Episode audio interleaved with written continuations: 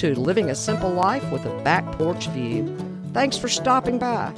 Grab a glass of lemonade, pull up a rocker, and join me for conversations about living the simple life. Go ahead, get comfortable, and settle in for a good visit. It's time to relax and enjoy.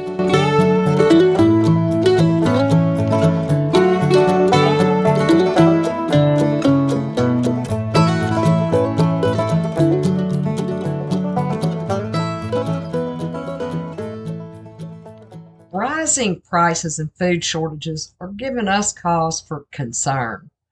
Our income only stretches so far, and any extra time we have is limited. So, how do we survive and still maintain a happy life? Why don't you grab some refreshments and settle into your rocker so we can talk about it? Now, first things first. Before you tackle how you can work towards surviving high prices, you need to take a hard look at your finances. In one of our earlier visits, we compared our finances to a fun day sailing on the water. If your boat is sturdy, you can keep sailing as long as you want. However, if your boat springs a leak, even a small hole can cause it to take on water and eventually sink. In normal circumstances, you can look at your budget and income and expense sheets, make a few adjustments, and plug those holes. But in the case of rising prices, you can't control the price of food, gasoline, or other necessary expenses. Instead, you have to go into survival mode and work even harder to make ends meet. But you can't go into survival mode if you don't know where you stand. If you haven't set up a budget and income and expense sheet, it's even more important now than ever before to do so. These two financial tools will help you keep your head above water as much as possible. If you do have your finances in order, it's time to dig a bit deeper into some of the basic financial financial principles of living a simple life. The first one on the list is determining your needs versus your wants. Your needs are anything you have to have to survive, such as a roof over your head, clean water, food, and clothing. Your wants are things that aren't required for survival, but would be fun to have, such as eating out, trips, and as much as I hate to say it, additional craft supplies when your craft room is already overflowing. Once you've determined what is absolutely necessary, it's then time to look over your budget and income and expense spreadsheet. You still have to pay your mortgage, utilities, and insurance. But what about the extras, such as clothes, entertainments, and dare I say it again, crafting? Yikes! That one hurts me deeply. But another skein of yarn isn't really a necessity when looking at the big picture. Where clothes are concerned, other than a kid outgrowing theirs, we know we can make do with what's in our closet. In entertainment, I don't have to go to a movie or eat out. Instead, I can find plenty of less expensive ways to have fun right here at home. Besides, we can console ourselves that these items can always be added back if things get better. If things are really financially tight around your house, you may be considering the economic value of going back to the old ways, like putting in a new garden, raising chickens, or getting started with canning. Although I am a serious advocate for all of these things, they still cost money up front. But on the flip side of the coin, these are also things that may save you money in the future. I'm sure you've heard the saying, it takes money to make money. Well, in this case, sometimes it takes money to save money. Knowing what will work in the long run may take doing the math, but overall, I would consider gardening, canning, and raising chickens a great place to put your money.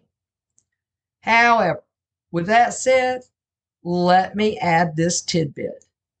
If you have never raised chickens before, you really need to do the math.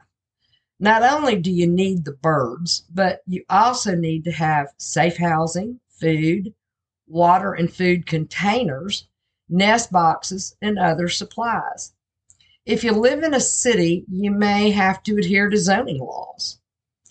If you have never canned your own produce, jams, or jellies, the equipment you need can be a costly upfront purchase. Before you decide to tackle this, consider asking someone you know who cans to teach you. By doing this, you will have a good idea of the time it takes, the supplies you need, and whether or not you would even enjoy doing it. However, there is one thing I have learned now, this may be a case of spending that money to save money. First, you need to make sure you can afford to do it. The key is in doing the math and determining the long term value of what you're buying. Chickens are an ongoing expense, and honestly, at the very least, you might break even. Canning, on the other hand, especially if you have a garden, is what I call a valid investment. It may take a year or two, but eventually you can reduce your grocery budget considerably just by growing your own food, preserving the surplus. There are other ways too you can survive high prices. One of the first ways is to get in the kitchen. Surviving high prices isn't just about cooking at home. It's a matter of how you cook. You want to begin by figuring out how to stretch what you have and reduce what you purchase. I'm going to base my examples on a family of four. Take a package of boneless, skinless chicken breasts. In most cases, this is a luxury. Instead of paying 10 to $15 for a package of five, consider buying a whole chicken for roughly $9 and learning how to cut it up. A whole chicken can net you at the very least eight pieces. If you cut the breast in half, then you can get 10. That one chicken, if handled right, can give you at least two meals. If you just have to have the chicken breasts, one package will feed a family of four one time if you use them as is. That means you would spend a minimum of $2 per person and that does not include the vegetables or other side dishes. However, if you use two of those chicken breasts, cube them up, and use them in a casserole or stew, stew, you now have two to three additional chicken breasts to use in a different way. Knowing how to stretch what you have on hand will move you much closer to surviving high prices. Let's use chili chicken stew as an example. This meal includes a can of red kidney beans, chicken breasts, onions, bell pepper, tomatoes, and spices. One recipe will serve roughly six people. To make this, it costs approximately $10. If I'm feeding a family of four, it costs me $2.50 per person, with enough for left over for seconds if somebody's really hungry. I would also have three chicken breasts left over to use in another meal. A meal based on a whole chicken breast and two vegetables would cost me approximately $3 or more per person and no chicken left over to use later. Think about what you're cooking and how you can stretch your ingredients or leftovers into more than just one meal. Another way to survive high prices is by putting in a garden. Now, some of us don't have the room to grow everything we eat, but most of us have at least enough room for a couple of containers. Let's look back at that chili chicken stew. I based the cost of that meal on what it would take for me to purchase all of the ingredients from the store. However, it didn't really cost me that much as I grow my own bell peppers and tomatoes, which reduced the overall cost by almost $2. Even a small garden can help you save money. If all you have is a windowsill, you can still grow herbs and save money by creating your own seasonings and seasoning mixes. Seasonings are one of the most expensive items in the grocery store. Now, another way to survive high prices is to learn to barter. This is the art of trading goods and services of equal value with someone else. If you did a lot of canning this year or raised chickens, you can barter eggs and jams, jellies, sauces, and more for something you need.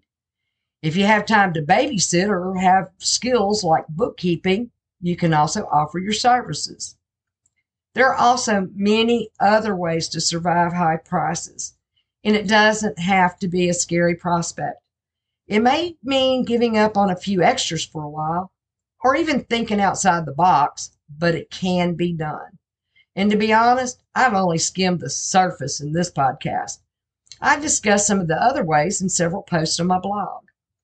But to help you even further, I also have an ebook called The Survival Guide to High Prices.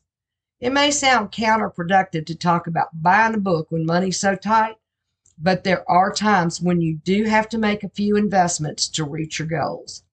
Still, I do know how it feels when money gets tight. With that in mind, I'm going to help you out. Normally, this book would sell for $9.99. But considering we're all trying to make ends meet, I'm going to channel the Godfather here and make you an offer you shouldn't refuse. If you use the link in the show notes, you can get the survival guide to high prices for only $4. Now, however, and this time I'm channeling one of those television infomercials, this offer won't last long. The deadline for getting it at this price is October 15th. After that, it's still going to be available, but only at full price. No matter how you choose to do it, know that you really can survive the rising cost of living. It just takes a little bit of financial footwork, maybe planting a seed or two, and being realistic in the needs versus wants category. And as a bonus, you may even discover that scaling back may give you even more confidence in yourself and bring you a deeper sense of contentment. If you want to learn more about the topic at hand, get a transcript for this episode, or read more about learning how to survive high prices, just visit my website at www.thefarmwife.com forward slash podcast. That's the resource page for this podcast, and I have it set up by episodes to make it things easier to find. To help you out, this is episode 27. And while you're there, leave your comments at the end of the page. And be sure to rate, review, and leave a comment on the podcast, whether you listen to it on Buzzsprout, Apple, Spotify, or any other podcast app. This helps me to know how well you're enjoying your visit. If you have questions or need some help with your own struggles to survive high prices, Stop by for an email visit at thevirtualporch at gmail.com. I would love to visit with you more. And be sure to subscribe. You don't want to miss a single conversation. I'll be sitting on the porch every Monday morning waiting for your visit. Thanks again for stopping in. I'll see you next week on Living a Simple Life with the Back Porch View. And while you're waiting on the next episode, grab that glass of refreshment, pull up a rock, and sit back for a while. It's time to relax and enjoy.